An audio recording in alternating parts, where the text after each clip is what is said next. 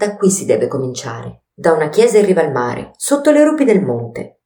Chissà quali altri pensieri avranno attraversato la mente e lo spirito dei monaci benedettini. Raccolti in contemplazione qui, già nell'anno mille, nella chiesa di Santa Maria, da tutti conosciuta come la chiesetta di Portonovo.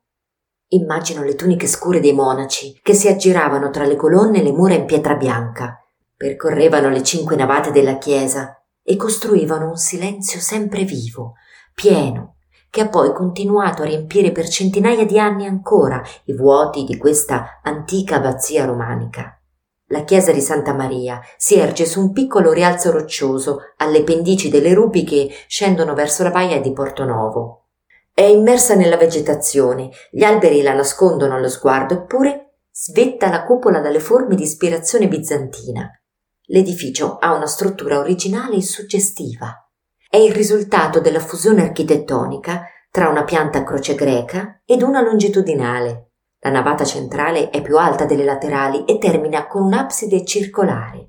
Ma ciò che più colpisce lo sguardo è la luce di questo luogo di culto.